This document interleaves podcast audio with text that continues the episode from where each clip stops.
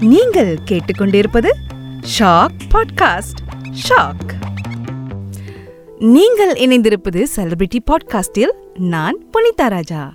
இந்த எபிசோடில் நான் என்ன பேச போகிறேன் அப்படின்னா அதுக்கப்புறம் பொண்ணுங்களை தப்பாக பேசுறதுக்கப்புறம் என்னுடைய ஜேர்னி எப்படி இருந்தது? அதை பற்றி பேச போகிறேன் பொண்ணுங்களை தப்பாக பேசுறதுக்கப்புறம் சொல்லப்போனால் என்னோடய லைஃப் கொஞ்சம் ஒரு பெரிய மாற்று மாறுதல் இருந்தது. ஓகே நம்ம இவ்வளோ நாளாக கஷ்டப்பட்டதுக்கெல்லாம் ஏதோ ஒரு விதத்தில் நமக்கு வந்து பலன் கிடச்சிருக்கு அப்படிங்கிற ஒரு சந்தோஷம் இருந்தது. ஸோ அதை பற்றி தான் நம்ம வந்து பேச போகிறோம் அடுத்து.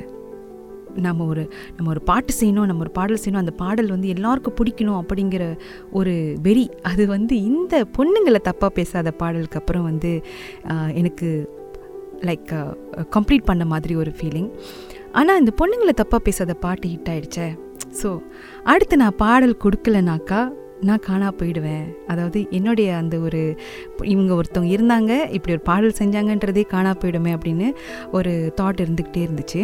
அதே சமயம் நான் வந்து இந்த ஒரு பாடலோட நிறுத்துறதுக்காக நான் பாடல்கள் செய்யலை அடுத்தடுத்து செய்யணுங்கிறதுக்காக தான் செய்கிறேன் பொண்ணுங்களை தப்பாக பேசாத பாடலுக்கு அப்புறம் நான் வந்து சரி இதுக்கப்புறம் நம்ம கண்டிப்பாக இது இதுக்கு முன்னாடி எப்படி வந்து நம்ம மனசில் உள்ளதெல்லாம் கொட்டி பாடலாக செய்யணும் அப்படின்னு எழுதி வச்சுருந்தோமோ அந்த மாதிரி நம்ம மனசில் உள்ளதை கொட்டணும். இந்த சமுதாயத்துக்கு இந்த சமூகத்துக்கு ஏதாவது ஒரு விஷயத்த வந்து நான் பாடல் மூலியமாக சொல்லணும் அப்படின்னு நினச்சேன்.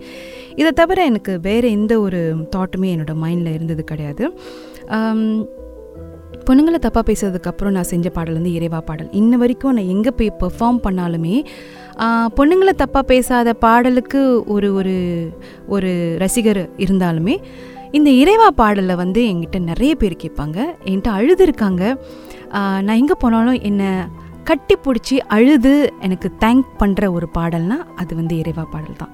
என்னோடய என்னோட மனசு அந்த- நான் நான் அந்த பாடலை செய்யும்போது நான் வந்து யாரை மைண்டில் வச்சுட்டு செஞ்சேன்னா கைவிடப்பட்ட குழந்தைகள்.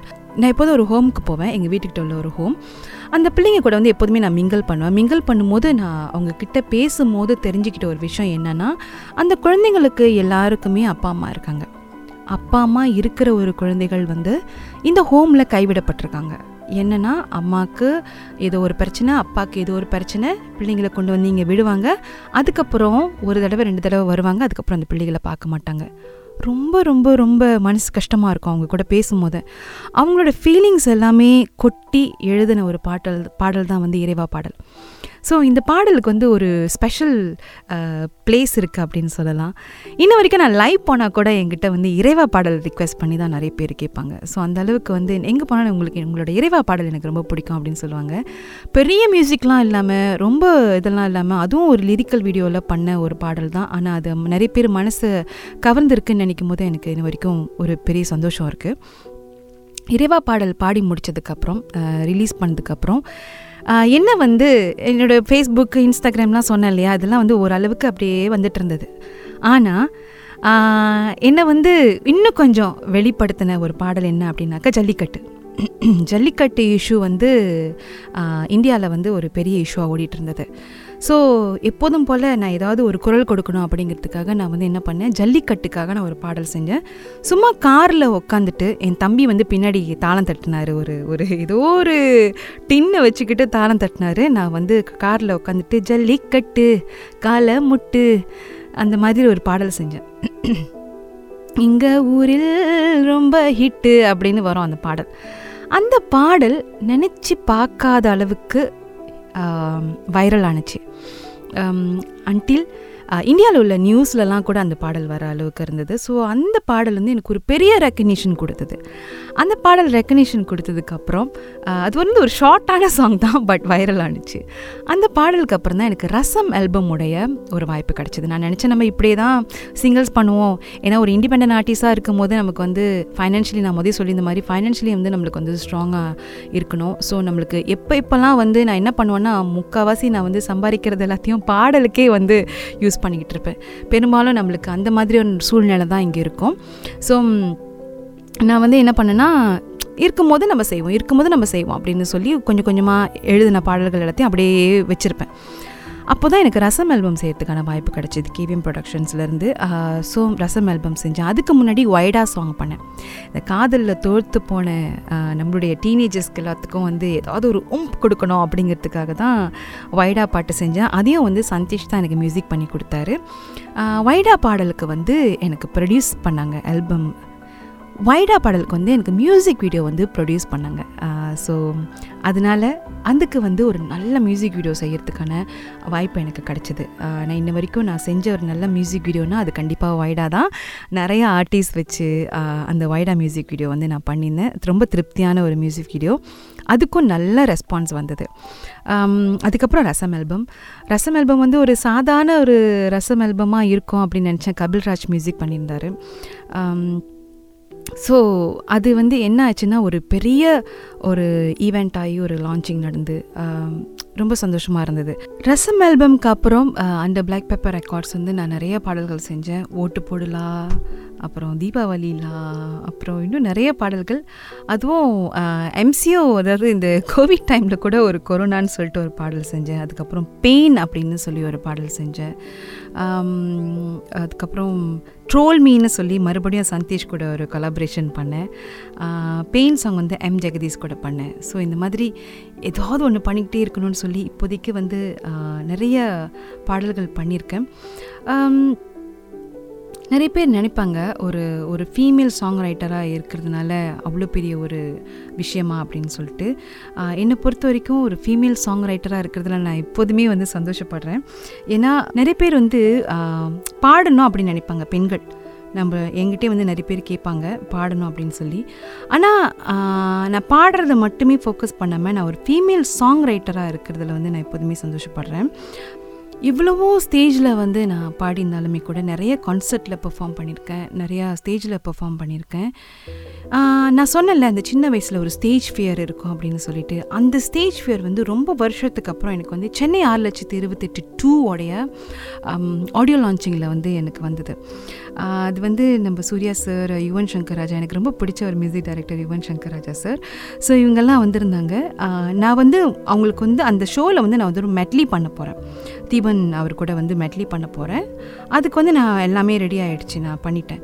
அப்போது நாளைக்கு வந்து பெர்ஃபார்ம் பண்ண போகிறோம் நாளைக்கு ஷோ அப்படின்னும் போது இன்றைக்கி வந்து ஃபோன் அடித்து சொல்லியிருந்தாங்க. இந்த மாதிரி நீங்கள் வந்து ஹரிச்சரன் சார் கூட வந்து நீங்கள் வந்து ஒரு பாடல் பாட போகிறீங்க அந்த படத்தில் உள்ள பாடல் வந்து பாட போகிறீங்க அப்படின்னு சொல்லிட்டு அந்த பாட்டை வந்து முத முத நான் கேட்குறேன் டியூன் என் மைண்டில் உட்காரல. லிரிக்ஸ் என்னோட மைண்டில் உட்காரல. எதுவுமே என் மைண்டில் உட்காரல. ஏன்னா எனக்கு விடிய காலையில் தான் அந்த சொல்கிறாங்க நீங்கள் பாடணும் அப்படின்னு சொல்லி. புது பாடல் எனக்கு அறவே எனக்கு ரொம்ப பயம் எடுத்துருச்சு. நம்ம இது எப்படிடா பண்ண போகிறோம் அப்படின்னு சொல்லி. அந்த அன்னைக்கு வந்து நான் ரிஹர்சல் போயிட்டு ரிஹர்சலும் கொஞ்சம் லேட்டாக தான் ஸ்டார்ட் பண்ணாங்க. என்னோட மெட்லியை ரிஹர்ஸ் பண்ணிவிட்டு அடுத்து வந்து ஹரிச்சரன் சார் வந்துட்டார். அவர் கூட வந்து பெர்ஃபார்ம் பண்ணுறதுக்கு வந்து நான் ரிஹர்ஸ் பண்ணுறேன் எனக்கு அறவே கான்ஃபிடென்ட் இல்லை. நம்ம வந்து பண்ண முடியும் அப்படின்ற கான்ஃபிடென்ட் வந்து அறவே எனக்கு இல்லை. நான் என்ன தான் பண்ண போகிறேன் அப்படிங்கிற பயம் எனக்கு லாஸ்ட் மினிட் வரைக்கும் இருந்துச்சு. பேனிக் அட்டாக்னு சொல்லுவாங்க. அதாவது அப்படியே உடம்புலாம் விடு விட விட ஆடும். ஷிவர் பண்ணுவோம் அப்படின்னு நம்ம. அந்த அளவுக்கு நான் வந்து ஷிவர் பண்ண ஆரம்பிச்சிட்டேன். சாங் பெர்ஃபார்ம் என்னோட மெட்லியை நான் நல்லா பண்ணிட்டு வந்துட்டேன். ஆனால் அடுத்து இந்த பாடலை பாடுறதுக்கு எனக்கு ஒரு அளவுக்கு கூட தைரியம் கிடையாது. ஏன்னா பாட்டு எதுவுமே மைண்டில் நிற்கல நான் என்ன பண்ண போகிறேன் லிரிக்ஸை பார்த்து பாடிடலாம். பட் டியூனு மைண்டில் நிற்கணுமே அப்படின்னு. ஈவன் um, ஹரிச்சரன் சருக்கு கூட தெரியும். அவர் ரொம்ப என்கரேஜ் பண்ணார். இல்லை நீங்கள் பண்ணலாம். வாங்க. அப்படின்னு சொல்லிட்டு. அப்படி இப்படின்னும் ஸ்டேஜில் ஏறிட்டு ஏதோ ஒரு இடத்துல நான் டியூனை வந்து மிஸ்டேக் பண்ணேன். அந்த டைமில் நான் ரியலைஸ் பண்ணேன். அது ரொம்ப obvious-ஆ தெரியல. பட் இருந்தாலும் நான் ரியலைஸ் பண்ண ஒரு விஷயம். நமக்கு தெரியாத ஒரு விஷயத்த நம்ம ஷுவராக இல்லாத ஒரு விஷயத்த கான்ஃபிடென்ட் இல்லாத ஒரு விஷயத்த இனிமேல் எடுக்கவே கூடாது அப்படின்னு. அட் த சேம் டைம் அந்த ஸ்டேஜ் ஃபியரை நான் வந்து ஓவர் கம் பண்ணுறதுக்கு நிறையவே வந்து பயிற்சிகள் செஞ்சிட்டு இருந்தேன் நான் நம் நம்ம மைண்ட் அளவில் நம்மளுடைய முக்கியமாக நம்மளோட மைண்ட் தான். அது ரொம்ப வந்து தைரியமாக வச்சுக்கணும். அதை வந்து ரொம்ப ப்ராக்டிஸ் பண்ணணும். இதெல்லாம் வந்து ஒவ்வொரு ப்ராசஸ்லேயும் ஒவ்வொரு கான்சர்ட்லேயும் ஒவ்வொரு இன்ன வரைக்கும் கூட நான் கற்றுக்கிட்டு இருக்கேன்னு தான் சொல்லலாம். கான்சர்ட்டில் ஏறி நடுவில் அவ்வளோ பேர் முன்னுக்கு நின்று அந்த ஏறும்போதே மக்களுடைய அந்த ஆரவாரம் இதெல்லாம் கேட்கும் போதே ஒரு பெரிய சந்தோஷம் இருக்கும். அதே சமயம் மனசுக்குள்ளே ஒரு பெரிய பயமும் இருக்கும் இந்த நிமிஷம் வரைக்கும் நம்ம நல்லா பண்ணணும்னு. ஆனால் அதுக்கப்புறம் அந்த ஒரு இன்சிடென்ட்க்கு அப்புறம் கான்ஃபிடென்ட் இல்லாத எந்த ஒரு விஷயத்தையுமே நான் அக்செப்ட் பண்ணுறதே இல்லை. நான் நிறுத்திட்டேன். நம்ம எல்லா கட்டத்துலேயும் ஒரு ஒரு விஷயம் லேர்ன் பண்ணிக்குவோம். அந்த மாதிரி இந்த ஒரு விஷயத்தை வந்து நான் லேர்ன் பண்ணிக்கிட்டேன். நம்ம இதுவுமே இது மாதிரி பண்ணக்கூடாது அப்படின்னு. ஸோ இந்த நாள் வரைக்கும் நான் வந்து பண்ணியிருக்கிறது பார்த்திங்கன்னா ஒரு முப்பத்தாறு ஒர்க் சாங்ஸ் வந்து நான் ஒர்க் பண்ணியிருக்கேன். ஒரு எம்ஏசிபியில் வந்து ஒரு மெம்பராக இருக்கேன். அதாவது ஒரு சாங் ரைட்டராக ஒரு லிரிசிஸ்டாக நான் கம்போஸ் பண்ணி லிரிக்ஸ் பண்ணி நானே பாடின பாடல்கள் வந்து ஒரு பதிமூன்று பாடல்கள் இருக்குது அப்புறம் நான் லிரிக்ஸ் எழுதி நான் பாடின பாடல்கள் வந்து அந்தாண்ட கொஞ்சம் பாடல்கள் இருக்குது அதுக்கப்புறம் நான் லிரிக்ஸும் எழுதியிருக்கேன் ஒரு சில பாடல்களுக்கு. வெறும் பாட்டாக மட்டுமே கூட பாடியிருக்கேன். ஸோ இப்படி நான் ஒர்க் பண்ண சாங்ஸ் வந்து ஒரு முப்பத்தாறு சாங்ஸ் இருக்குது ஒரு சிலர் எல்லாருமே சொல்லுவாங்க இவங்களுக்கு வந்து இந்த பொண்ணுங்களை தப்பாக பேசாத பாட்டு மட்டும்தான் தெரியும். வேறு எந்த பாட்டும் தெரியாது அப்படின்னு சொல்லி. அவங்களுக்கெல்லாம் நான் சொல்கிறது ஒரே ஒரு விஷயந்தான் இல்லை நான் நிறைய பாடல்கள் பண்ணியிருக்கேன். ஆனால் நீங்கள் கேட்கணுன்னா கண்டிப்பாக ஸ்பாட்டிஃபை போய் பார்க்கலாம். ஸ்பாட்டிஃபைல எப்போதுமே தட்டும் போதெல்லாம் ஏழு பேர் எட்டு பேர் கேட்டுட்ருப்பாங்க. சில சமயம் பத்து பேர் கேட்டுட்ருப்பாங்க. அதில் எனக்கு ஒரு பெரிய சந்தோஷம். அட்லீஸ்ட் நம்ம பாடலை தட்டு திறந்து பார்க்கும் போதெல்லாம் எங்கேருந்தோ ஏதோ ஒரு மூலையிலேருந்து கேட்டுட்ருக்காங்களே அப்படிங்கிற ஒரு சந்தோஷம். வந்து இந்த நேரத்தில் வந்து நான் யார் யாரெல்லாம் எனக்கு என்னுடைய பாடல்கள் கேட்குறீங்களோ எனக்கு நல்ல ஒரு உற்சாகத்தை கொடுக்குறீங்களோ உங்கள் எல்லாருக்குமே மிகப்பெரிய நன்றியை நான் சொல்ல கடமைப்பட்டிருக்கேன். இந்த டைமில் வந்து இந்த எபிசோடு முடிக்கிறதுக்கு முன்னாடி எல்லாரும் என்கிட்ட விரும்பி கேட்பாங்கல்ல அந்த இறைவா சாங்கை வந்து ஒரு நாலு வரிகள் பாடலான்னு இருக்கேன். அதிகாலையில் கண் விழிக்கையில் என் தாயின் புன்னகை கனவாய் மாறி போனதே தடுமாறினேன் தடமாறினேன் என்னை தாங்கும் தந்தையின் முகமும் மறைந்து போனதே. இது நான் செய்த பாவமா? இல்லை இயற்கை தந்த வேஷமா? எதுவாயிருந்தாலும் ஏற்றுக்கொண்டோமே. இறைவா என்னை என்னை ஏன் படைத்தாய்? யாரும் இல்லாமலே. இன்பம் துன்பம் ஏன் கொடுத்தாய்? ஏதும் தெரியாமலே. என்னை நானே திட்டிக் கொண்டேன். அறிந்தும் அறியாமலே இறைவா. என்னை ஏன் படைத்தாய்? நன்றி. அடுத்த எபிசோடில் சந்திக்கிறேன்.